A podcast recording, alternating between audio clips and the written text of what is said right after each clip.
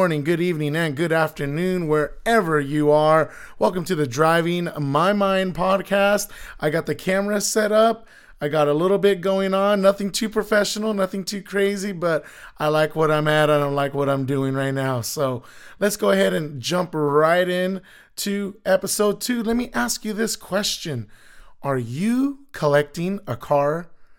Are you purposefully making a garage queen, nesting her so so elegantly clean ceramic coated just sitting in your garage see the light of day maybe once a month once a year even in California, in sunny California, I could not believe you. Well, we're going to be talking today about those car collectors and specifically how they are stifling the young car enthusiasts uh, the ones that are coming up in the near future. So let me kind of bring this up. The reason being is, you know, people have always been savers, okay? Um, you know, you may have the grandma that's um, puts the uh, the plastic wrap over the couch, right? they you know because they want to protect the couch and and they don't want any germs or dust or tears and rips from it. Um, I have a cat, uh, a cat, so um, there's I haven't bought furniture, you know, like I have furniture, duh, but like everything has been just used, offer up, old hand me downs, because no matter what, I can give her all types of toys, scratch posts, anything like that, she's gonna mess it up. But I don't treat my furniture like I treat my cars, you know, and yes, there's a level of protection and requirement, uh, you know, and requirement for keeping it clean and keeping it, you know, looking good. But I'm talking about the other end of the spectrum where people are collecting cars for a variety of reasons and they're not driving them. So that's what I want to kind of dive in today. So let's talk about car collecting. Has it always been a thing? Um, we read in the stories about uh, people you know the barn the barnyard finds right? The garage finds uh, uh 40 years 50 years old ferraris you know supercars classic porsches um and and they're they're beaten up they're rotten down but they're salvageable. And you look at the mileage 2000 miles 3000 miles and you can tell this was a serious collector that they really literally collected a car stuffed it away, never took it out. And you know, maybe I'm being spoiled, you know, being in Southern California. We don't have the the nastiness of, of the Midwest or or or any, any place else. You know, we have sun kind of crappy roads, right? But at the same time, we have the ability to drive our cars year round without much issue. But when you hear about these barnyard finds somewhere stuffed in the middle of, of you know, Nowhereville, Pennsylvania, and it's a, a, a thing of beauty and it has 600 miles on it, you think to yourself, what in the world is going on? You, you have such a beautiful, rare find, and it's just sitting. You know, the tires are rotten out. You know, squirrels have already nested inside of it and you think, man, if I only had that car, I would drive it every single place, every single where, yada, yada, yada. And I think that comes with some privilege of being in Southern California. But at the same time, you know, I think it's it's been around more often than not and it may not even be a cool car. You know, it may be a Joe Schmo's Toyota Sienna sitting in the garage, or or, or a Ford Taurus that you know Grandma literally drove to and from the supermarket. You know, once every week, and it has you know ten thousand miles, and it's a fifteen year old car, right?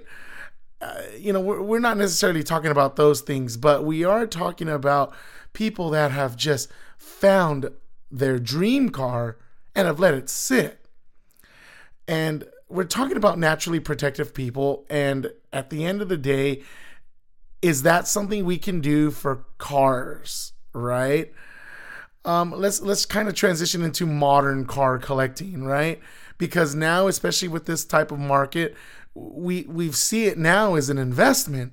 I'm gonna buy this Morizo edition GR Corolla for eighty and ninety thousand dollars, and I'm going to sit on it and keep it for another 20 years and in 20 years i can sell it with with very low mileage for 150 200000 dollars. That's what people are starting to see right? Um look at look at the s2000 look at the 240sx the, the, the, the car the rides that i have I, especially my 240 i drove that everywhere. That was my college commuter with a dumped suspension, you know, going over bumps, you know, rattling all over the place. People thought I was driving a broken car, right? But that was my pride and joy. And, and at the time of my youth, you know, my car was everything to me. And I couldn't imagine myself just letting it sit away. And I wanted to, you know, build it. I wanted to buy body kits, wheels, tires. I took it to drift events. I wanted to do everything to it. And alas, we get older, life happens, things cost money, you're making money, it's being spent faster than you make it. So, you know, I'm at that point in my life where, yeah, my 240 literally sits and it's collecting. It's collecting a lot of dust, if anything. But again, I paid $5,000 for it and I can probably sell it for 10, 12, maybe even $15,000 now. It's an investment at this point in today's money. And I just find that absolutely crazy to me. And, and, um, another story, I wanted the yellow, you know, the Civic Type R Special Edition Limited, the Type R Limited, right? And it was in Phoenix yellow, and it, you know, I loved the look of the Type R, right? I, I mean, it, it, was it was loud and obnoxious, and it was exactly what I wanted. Um, and the Honda dealer locally here got one, and they marked it up fifty thousand dollars. And I said to myself, I'm not paying eighty thousand dollars for a Honda Civic at the end of the day. And even if I did, let's say I, I bit the bullet and I did, you're talking a car that I spent $80,000 plus tax, registration, and all that stuff, I'm not going to drive that thing. Which kind of leads me to to modern car collecting, uh, or, or, why is this bad? It, it's it's I'm I'm I'm not gonna risk breaking this or some schmuck like crashing into it because they were texting on their phone. There goes the car. There goes the investment. And meanwhile, someone else who bought one of the 600 their values just went up another five grand, ten grand. Um, I just I, I can't I can't fathom that when when you see a car as an investment and you can just drive down the block and someone just run into it and it's gone, right? That's how I feel with my S2000. The the fact that I can go down the mountain and and and, and one little slip of a of a tire um, or or road debris and I have to swerve out or you know I'm gonna hit oncoming traffic and then boom car's done. Car's over with. And it's funny because on the S2000 forums and, and, things of that nature, when they show like these beat up S2000s that got in a car wreck, sometimes people comment like, "Oh, thank you so much for uh, increasing the value of my car," and I'm just like, "No, that's not the way we should be thinking. Like, obviously, uh, I'm glad the person's okay, safe, yada, yada, yada. But it's just like we are creating this investment mentality in something that should naturally depreciate. You know, I just, again, I go back to the Morizo edition GR Corolla. Um, the local Toyota dealership here is going to get one out of the 200. And I just know it, it's going to be unattainium, right? Hundred thousand dollars, and it's, it's there's no point of driving it. There's no point driving a car that should be driven hardcore on the track, ringed out like no other. Um, and so that that's kind of where modern car collecting is going. And to to piggyback on that point, you know, it's it's a way for dealers and manufacturers, right? The dealers make massive amount of money with that markup. Okay, oh, let me get this going. dealers make a massive amount of money with their markup, right? That's pure profit. That's just easy money. That Civic Type R, that yellow Type R, which someone bought like I would say about a month later, they never price reduced. I always was checking and it was always like 89,995, right?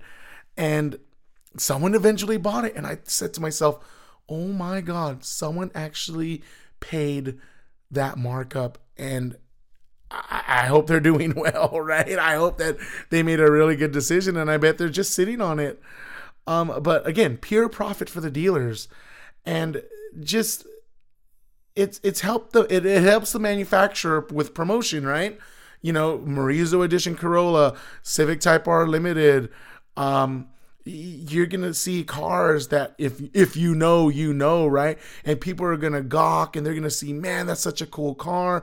Let me go get this toyota corolla se hybrid. You know it's just like it, it, it's it's promotion for the manufacturers which i totally get you know making limited edition one of 200 um BMWs with the with the you know paint to match, uh, you know one of one kind of thing. And it, again, I don't fault the dealers for doing that or the manufacturers for doing that. But again, we're going to be talking about the problems where I can't get the cool car that I see or I have to work really, really hard, like extra hard to get the car that I want. And or I'm going to just be bent over backwards paying this markup in order to get the Type R Limited that I've always dreamed of, right? So I I hope you know, and they, they talk about manufacturers reining in, oh, they're gonna adjust the amount of, of product or stock that they give certain dealers for the markup, like the Ford Lightning, right? Um, they were really trying to hold back on that and, and the Dodge Demon, right? Um, the the Ford GT, you were you weren't allowed to sell it for the first year or two years out of you know owning it. Dealers see that problem, but again, these cars are in the realm of unattainium, except a Honda Civic, you know, GR Corolla, the, the fanboy stuff that I love, that I want, that, you know, I feel that, you know, I have a professional job job i'm i'm working you know 50 60 hours a week i do some side gigs i do as much as i could and i just say to myself this is not a, a wise financial choice. Now, yeah, you know, Billy Bob and and um, um, Jimmy Choo can can go and and you know they have parents' money. They're living at home. They don't care. They're gonna buy. They're gonna spend whatever money. They're gonna finance it seven, eight, ten years, twelve years, and they're gonna get the coolest of the cool car. And I, I can't compete with that. I just don't live in that reality.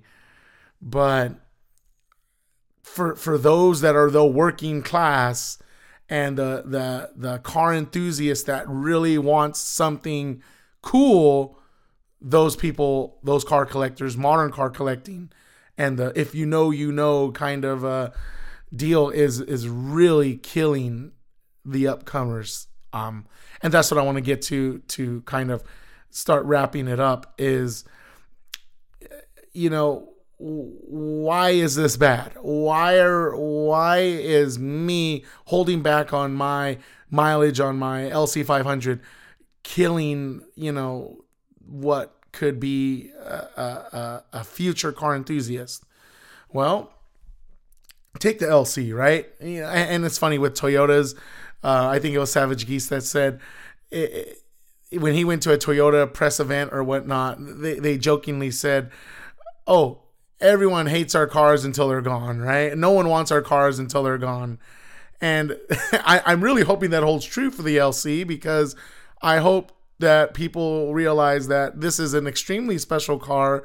It was an attainable, I don't want to say supercar, but flagship vehicle that is in and itself unique and special and right now, I'm just in the depreciation slump. Those cars are depreciated 30% minimum at first year. You know, like I think I'm barely above water on it right now.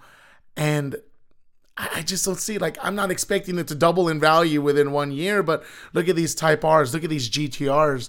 They have minimal depreciation if if not they've appreciated. I think it was uh bros for speed. He got his gtr and spent like 70000 on it. And then two years later it's worth $77000 even with the added mileage.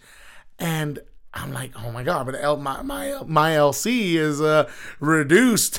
you know, it's like I see certain, some LCs going for sixty thousand dollars already, and that's the flagship Lexus vehicle. This is like top notch kind of thing, and so I'm part of that problem, right? And this is why I mentioned it. My brother, you know, he has BMW uh, E46 M3, uh, Grabber Blue GT 350 um, Mitsubishi Evo 10. He has an amazing car collection. He doesn't drive anything but his Honda Fit to and from work. He has a, a, a Toyota 86, the first gen. Um, not the AE86, but you know, the FRS BRZ GT86. And uh, he drives that in the Honda Fit the most even though he has an amazing car collection. But again, it's the mileage and it's just knowing that these cars are from an era and irreplaceable at that. If someone wrecks it, you're you're SOL. Um, but he's he's already fought or or moved past the depreciation.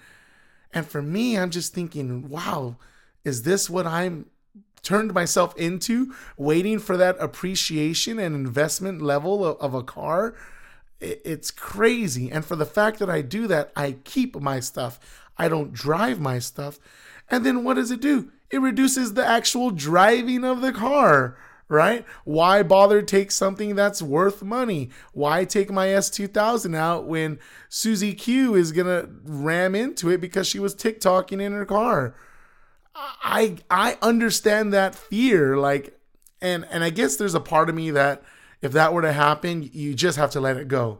You just have to say it wasn't meant to be. Accidents happen. It's no more clean title. Move on with life or get it repaired and just live with it that way. You know, it's just, but it's just like, oh, not a clean title anymore. I can't sell it for more than, you know, this amount because of, of the issues. Um, and so why bother with driving? Why take it out? And when I take it out, oh, I'm to be really careful. I'm to, you know, drive it. I'm not to drive it like a D, you know. I'm just to show it off and take it back home and stuff it away. And it, it, it sucks. Like it's not fun, right? It's not fun. These cars were meant to be driven, and I barely drive them to and from the car meet. And because of that, maybe you don't see that level of excitement when I when I do drive it with another person, right? When I'm trying to share that experience, I'm just too paranoid with what's going on. And so we it reduces the the the want to drive and then you transition to say, huh, I might as well just do hobbies where I actually do something. And that's so true, especially with the youth where they have such a limited attention span and they just like, if I'm not feeling or getting something out of this, I have to be patient and wait for some level of return on an, on investment of time and and level of fun. Well, forget it. I'm to go find something else. And that just that mentality and just that attitude immediately takes them out of the car the car world and the car realm where it's kind of like oh great i can get uh, maybe this honda civic si or volkswagen gti for $5000 over msrp instead i really wanted this porsche cayman that should be affordable used and i can't get it i had an interview that way um, one of my earlier interviews where it was a guy with a the brand new Volkswagen GTI, and again, it was amazing. But he he mentioned everyone was marking everything up, and the Volkswagen dealer wasn't marking up this GTI, but even used Porsches because he he really wanted that Cayman, couldn't do it. He said for what the Cayman is and what they were asking 50, 60, 70,000 still for a 10 year old Cayman, he was like, there's no point. It, it's, it's, forget it. And, and I agree with him 100%. If, if you're going to mark up, if you're going to do that crazy stuff, there's no point and no reason to spend money for something you don't see value in. I see more value in getting a GTI for MSRP than I do a used Cayman that's overpriced 10, 12, 15,000 dollars. So I want to leave you with that. Think about your car collecting and your attitude. What what is it that you're doing with your car and your ride that is affecting the car culture and the youth? Is there a solution? Really not no. I, I leave it up to you to decide how you treat your cars and what you kind of advise the youth. I I honestly I tell people if I could find another hobby or find another passion that doesn't disappoint me over and over and over again like the car world, I would find it and I would do it and I would be all in with it. But I love cars. I love everything about them. Uh, and and for now, there's another aspect dealing with it, and it's the collecting culture, and it's you know less about driving and more about having. And I wish that that weren't the case. I wish that all cars depreciated, all cars lose their value, and um, it becomes more accessible for people to obtain, buy, and drive. I wish it were that simple, but it's not any longer.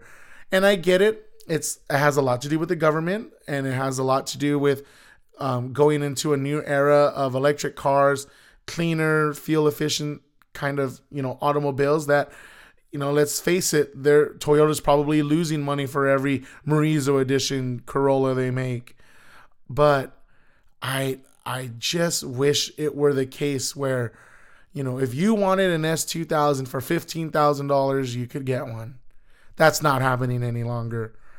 Um, if you wanted an LFA, instead of the $400,000 price tag, it should be down to a $100,000, $150,000 price tag. I would have an LFA right now. Swear to God. Um, but we we don't live in that. They're not gonna make an LFA. They're not gonna make a V10. The Audi R8's on its last hurrah. Lamborghini's on its last hurrah. The V10, BMW is this is probably the last. The M2 um, uh, video review just came out. This is probably the last gas powered, you know, turbo M2 non hybrid rear wheel drive we're gonna get. And so, you know what? People are going to keep them. It's going to be worth a ton of money. I would say for you now, you really have to decide do you drive your cars or is it going to be a garage queen? And if you drive your cars, do you realize that you're taking more of the passion for driving rather than the the safe choice of investment? For me, I grew up with nothing. Okay, if you grew up in the Imperial Valley, you literally had nothing. Poorest, you know, county in California. You know, humble beginnings for me, and so I finally were was able to break the cycle, get out of it, and I have what I have now. And guess what? I'm holding on to it as long as I possibly can. So, leave it with that. Tell me your thoughts. Tell me what you're thinking. Are you that car collector causing the problem for the upcoming youth of the car culture? And what are your reasons for it? I just gave you mine. So, thank you guys for listening. We'll catch you on the next one. Stay driven, stay positive